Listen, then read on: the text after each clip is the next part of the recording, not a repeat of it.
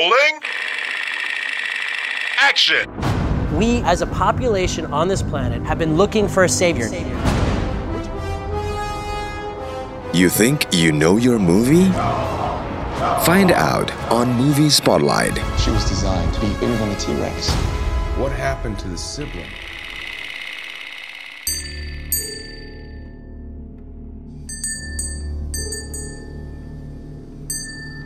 Tony sisirin ya, Bu. Rambut Ibu kenapa? Ibu!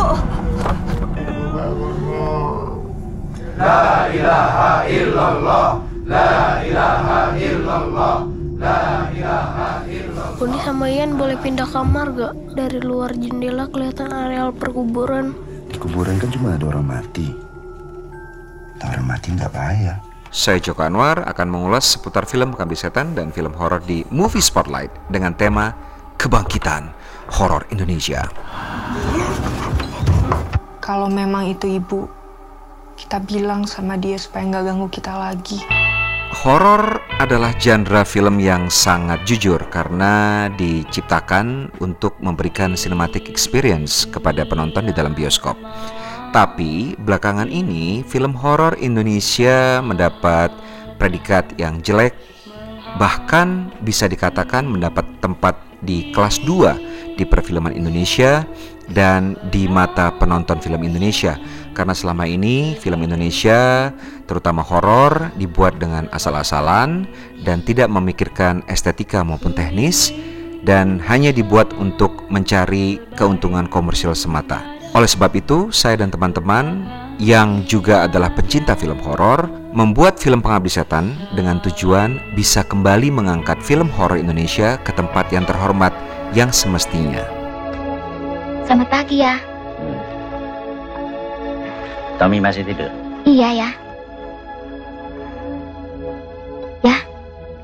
Tadi malam Rita melihat Tommy. Hmm, Tommy. Apa yang kau lihat? maksud Rita, Tommy larut malam baru tidur ya. Oh iya. Ya. Rita mau ke makam ibu, terus ke rumah teman. Pagi-pagi begini. Sarapan dulu. Ah, Rita masih kenyang. Nanti saja ya.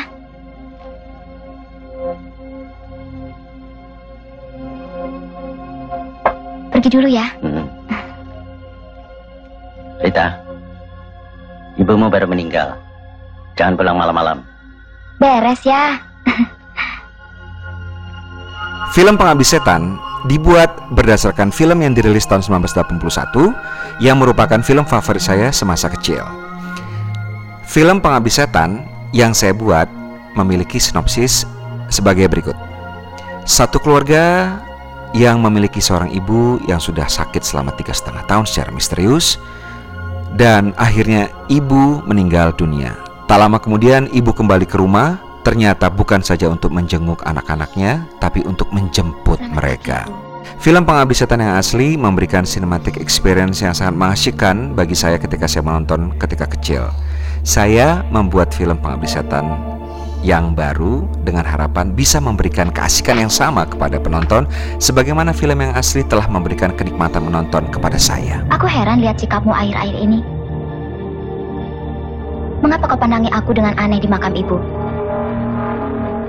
Aku rasa bukan cuma Tommy yang kehilangan ibu. Kita semua. Kita telah kehilangan orang yang sama-sama kita cintai. Tinggalkan cara-caramu yang misterius ini.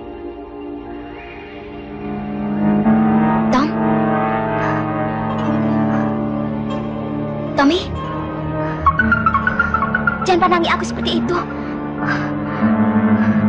Tom? Tommy?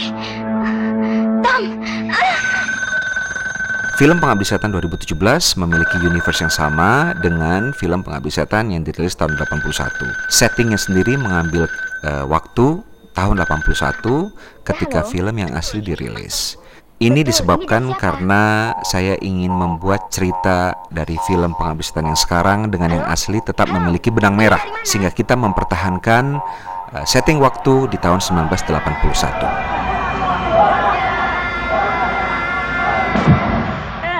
Lepaskan! Tolong! Tolong! Lepaskan! Jangan bunuh aku! Tommy! Jangan! Jangan! Tommy! Lepaskan! Lepaskan! Tommy, apa-apaan Jangan. kau ini? Jangan! Tommy! Jangan! Ayah!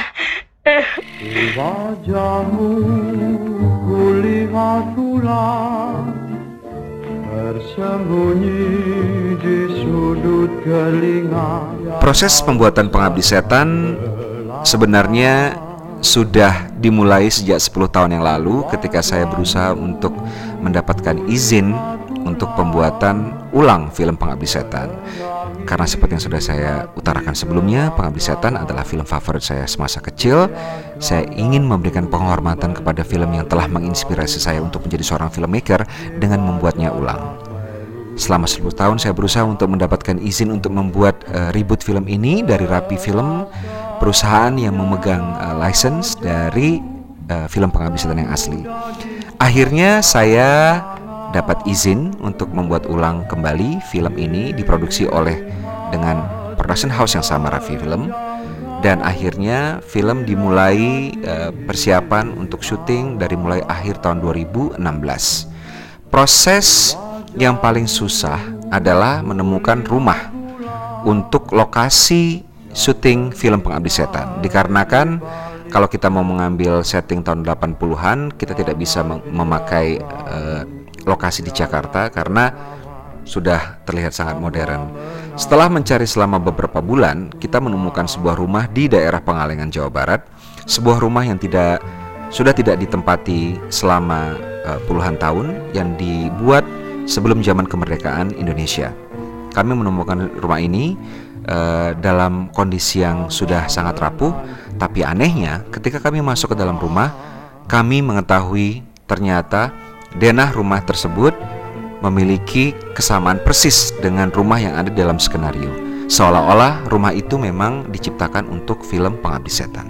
Dan akhirnya kami merenovasi uh, rumah di Pengalengan Jawa Barat untuk bisa uh, dengan aman dipakai untuk syuting dan akhirnya kita bisa syuting di situ. Kami syuting dengan uh, cepat selama 18 hari secara kronologis dari mulai adegan pertama sampai adegan terakhir. Ini kami lakukan supaya pemain bisa merasakan atmosfer film sama halnya dengan nanti penonton menonton di bioskop. Dan dengan dedikasi yang luar biasa dari para kru dan pemain, kami bisa menyelesaikan film Pengabdi Setan tepat waktu dengan hasil yang kami bisa banggakan.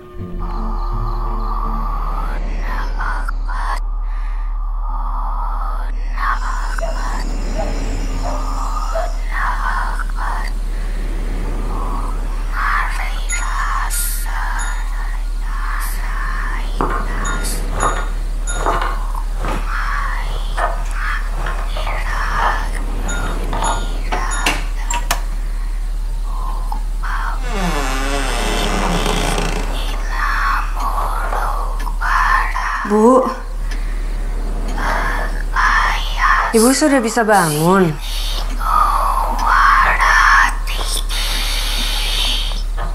Ibu. Kalau membuat film, saya ingin membuat film yang saya ingin tonton. Film-film yang saya tonton biasanya bukan film-film yang semuanya diceritakan. Saya ingin ketika saya nonton dan ketika saya pulang saya masih memikirkan film yang baru saja saya tonton karena menurut saya ini adalah bonus. Kalau film hanya bisa dinikmati dalam bioskop, bagi saya tidak akan seasik film yang juga masih bisa saya pikirkan setelah saya keluar dari bioskop. Oleh sebab itu, di dalam film Pengabdi Setan ada beberapa clue-clue yang saya tinggalkan di uh, film sepanjang film agar penonton bisa membawa cerita ini setelah mereka selesai menonton dan mereka akan menemukan banyak fakta setelah mereka pikirkan setelah mereka menonton film ini. Satu hal yang sangat saya syukuri dalam film Pengabdi adalah para uh, pemain atau para aktor dan para aktris. Pemilihan aktor dan aktris untuk film Pengabdi mengambil waktu yang cukup lama dan setiap uh, aktor dan aktris yang main di Pengabdi telah mengalahkan sekitar 30 sampai 40 kandidat lain. Dan ini disebabkan karena saya menginginkan para pemain bukan hanya uh, memiliki talenta yang baik tapi juga cerdas karena saya percaya kalau seorang pemain film cerdas dia bisa memberikan lebih dari yang diharapkan pada awalnya dan alhamdulillah para pemain di Pengabdi Setan dari yang mulai paling tua sampai yang paling muda telah memberikan performance yang sangat luar biasa yang bisa mengambil hati para penonton ketika menonton di bioskop. Kalau ditanya apa itu film horor yang bagus? Jawaban saya sama halnya dengan apa itu film yang bagus. Mungkin kalau ditanya film yang bagus akan sulit. Tapi kalau ditanya film yang baik seperti apa, film yang berhasil seperti apa, uh, saya bisa memberikan jawaban. Film yang berhasil adalah film yang uh, berhasil mencapai tujuan sesuai dengan intention pembuatannya. Jika satu film di, di uh, maksudkan untuk ditonton oleh orang banyak, jika dia berhasil mengambil banyak penonton, berarti film itu adalah film sukses. Jika sebuah film dimaksudkan untuk mendobrak atau um, pushing the boundaries of art and aesthetics, kalau misalnya film yang berhasil di bagian itu, walaupun tidak banyak penonton, itu juga termasuk film yang berhasil. Kalau film horor yang berhasil, tentunya film yang berhasil memberikan cinematic experience, kengerian, keseraman, dan membuat penonton berpegangan kepada uh, kursi ketika menonton dan itu adalah film horor yang berhasil menurut saya. Apakah penghabisan film horor yang berhasil? Mungkin uh, kita akan bisa tanyakan kepada para penonton yang sudah uh, banyak menjerit-jerit menonton film Pengabdi Setan.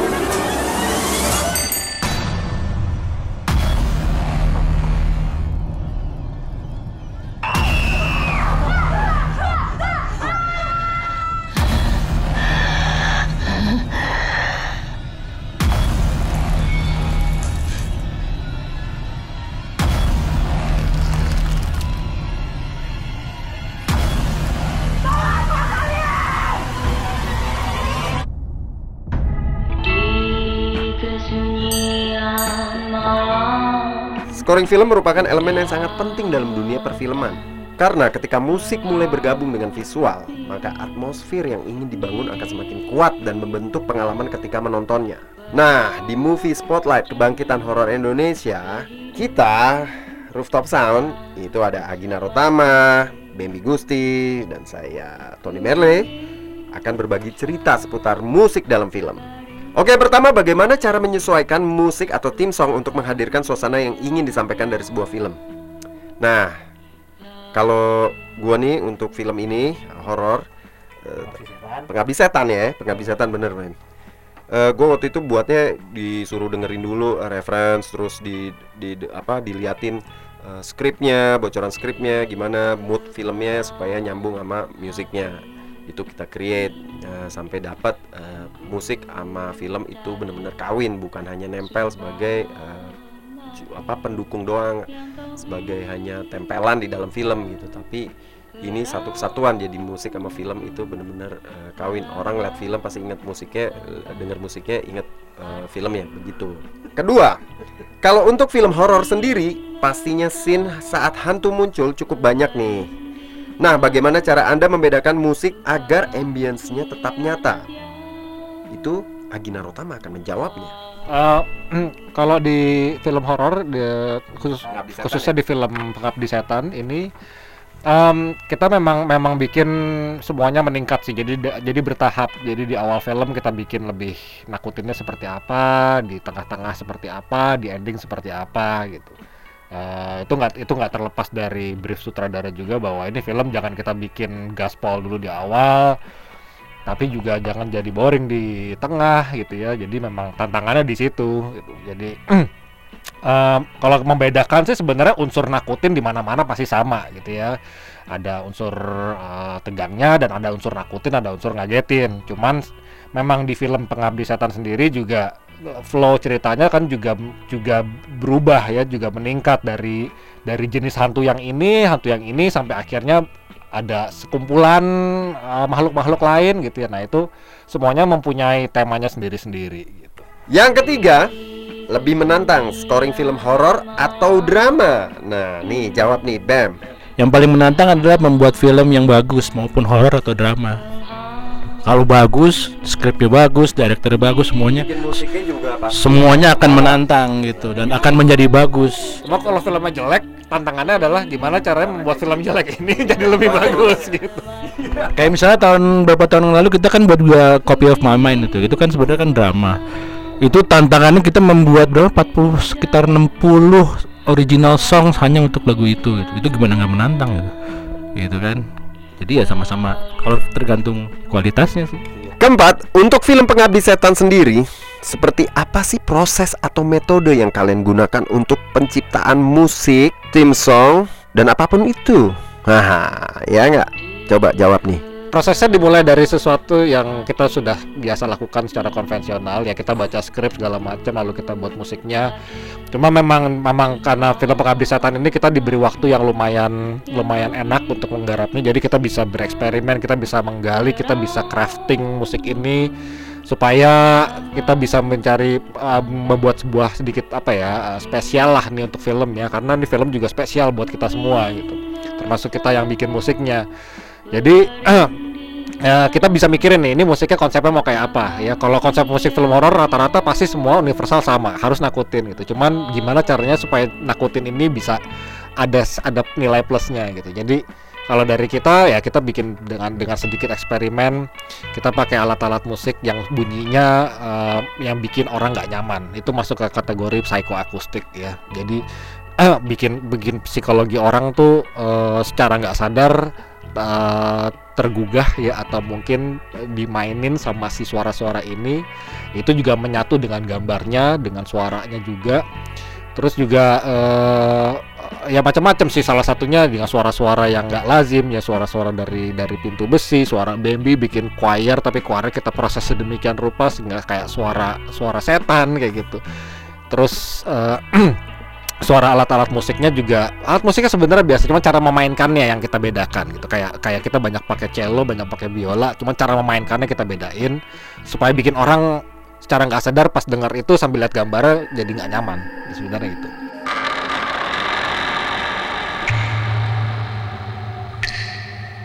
Nah, terus juga uh, ada ada ada satu hal spesial juga kita mencoba mencoba membuat satu layer yang nggak kedengeran yaitu namanya infrasound.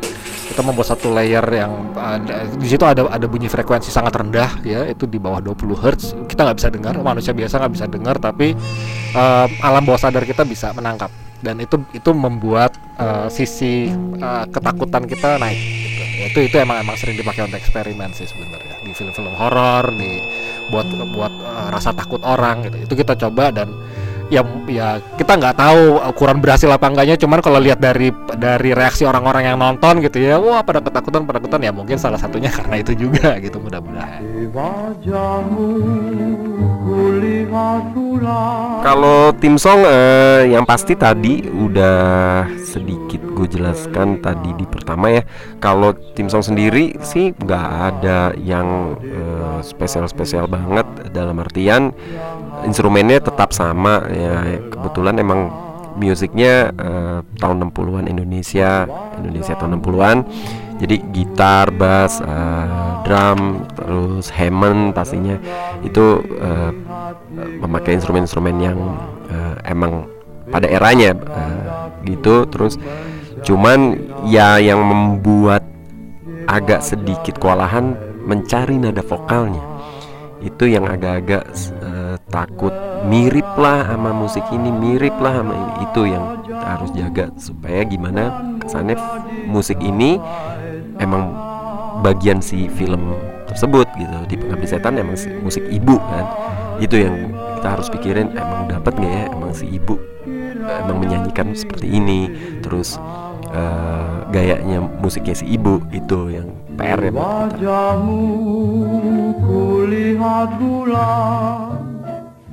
Yang mengintai di balik senyuman.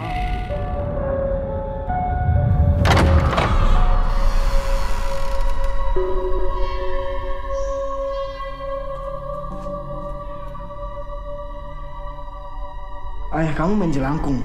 Jelangkung, jelangkung. Di sini ada pesta kecil-kecilan.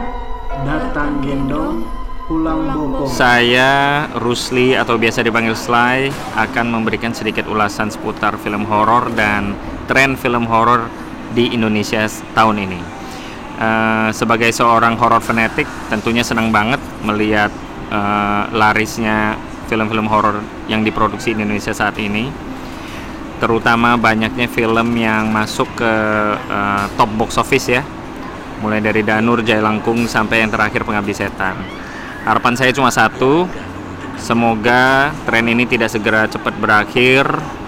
Yang penting produser film Indonesia itu tidak eh, memproduksi film-film dengan kualitas jelek dan bisa terus memproduksi film-film dengan kualitas yang bagus dan bisa diterima masyarakat. Makanya senang banget Pengabdi Setan bisa meledak di box office. Pengabdi Setan karya Joko Anwar ini malah diakui oleh Festival Film Indonesia dan mendapatkan nominasi 13 Piala Citra termasuk film terbaik.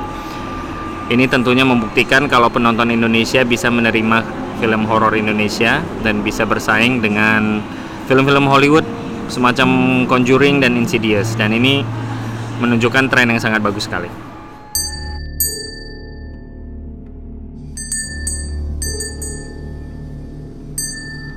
Tony sisirin ya, Bu.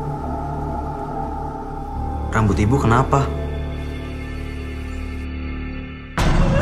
Ibu.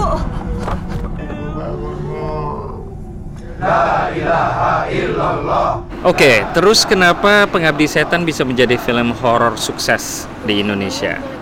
Bahkan sudah menjadi film horor tersukses panjang masa mengalahkan Danur tahun ini.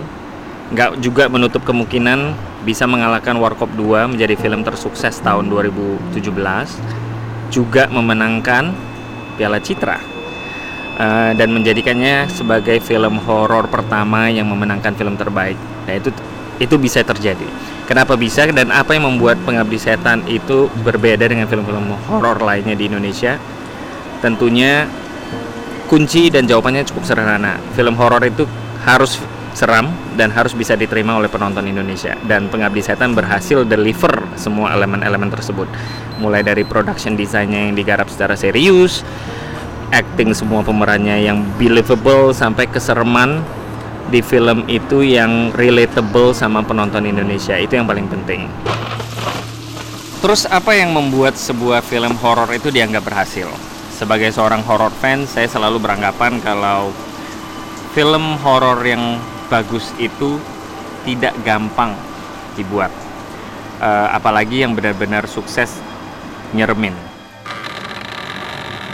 Dia harus dibantu dan disupport oleh banyak elemen uh, filmmaking yang benar-benar digarap secara serius mulai dari production design yang benar-benar creepy rumah kalau misalnya settingnya di rumah rumahnya harus benar-benar kelihatan serem mulai dari acting yang harus bagus believable sampai eksekusi pengambilan gambar yang juga nyeremin. Dan yang paling penting dan yang ini yang sering diabaikan oleh banyak pembuat film di Indonesia adalah good storytelling. Sebuah cerita yang bagus dan bisa direlate oleh penonton kita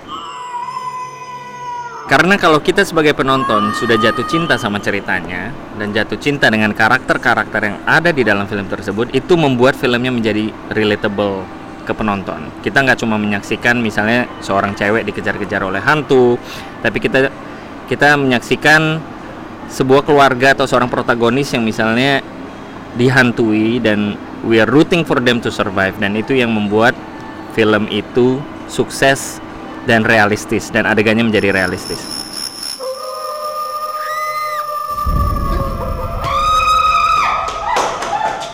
Di sini tuh ada setan.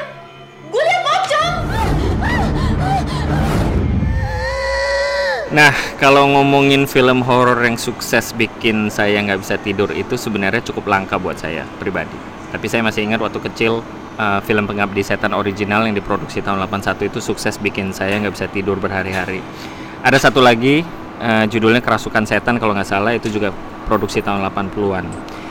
Waktu SMA saya sempat nonton juga film barat judulnya The Shining itu karya sutradara Stanley Kubrick. Nggak ada adegan setan di film itu, tapi saya ingat banget image yang ada di film itu sukses bikin bulu kuduk merinding dan itu yang jarang banget uh, didapatin kalau nonton film horor sekarang. Kalau film Indonesia yang baru-baru ini saya ingat tahun 90-an itu ada film Pocong 2 karya Rudi Sujarwo. Itu film uh, dibikin realistis banget dan if it if you think that it can happen to you in real life itu pasti sukses bikin jiper dan uh, dan Pocong 2 itu sukses uh, bikin banyak penonton uh, waktu dirilis tahun 90-an itu. Kalau yang terakhir ya film Joko Anwar ini yang Pengabdi Setan. So if you really love horror films dan orang Indonesia siapa sih yang nggak suka film horror? Uh, go watch Pengabdi Setan. I truly recommend it uh, karena kalau kita tidak support film horor yang dibikin secara serius dan uh, berkualitas, uh, tren ini akan segera berakhir dan we don't want that.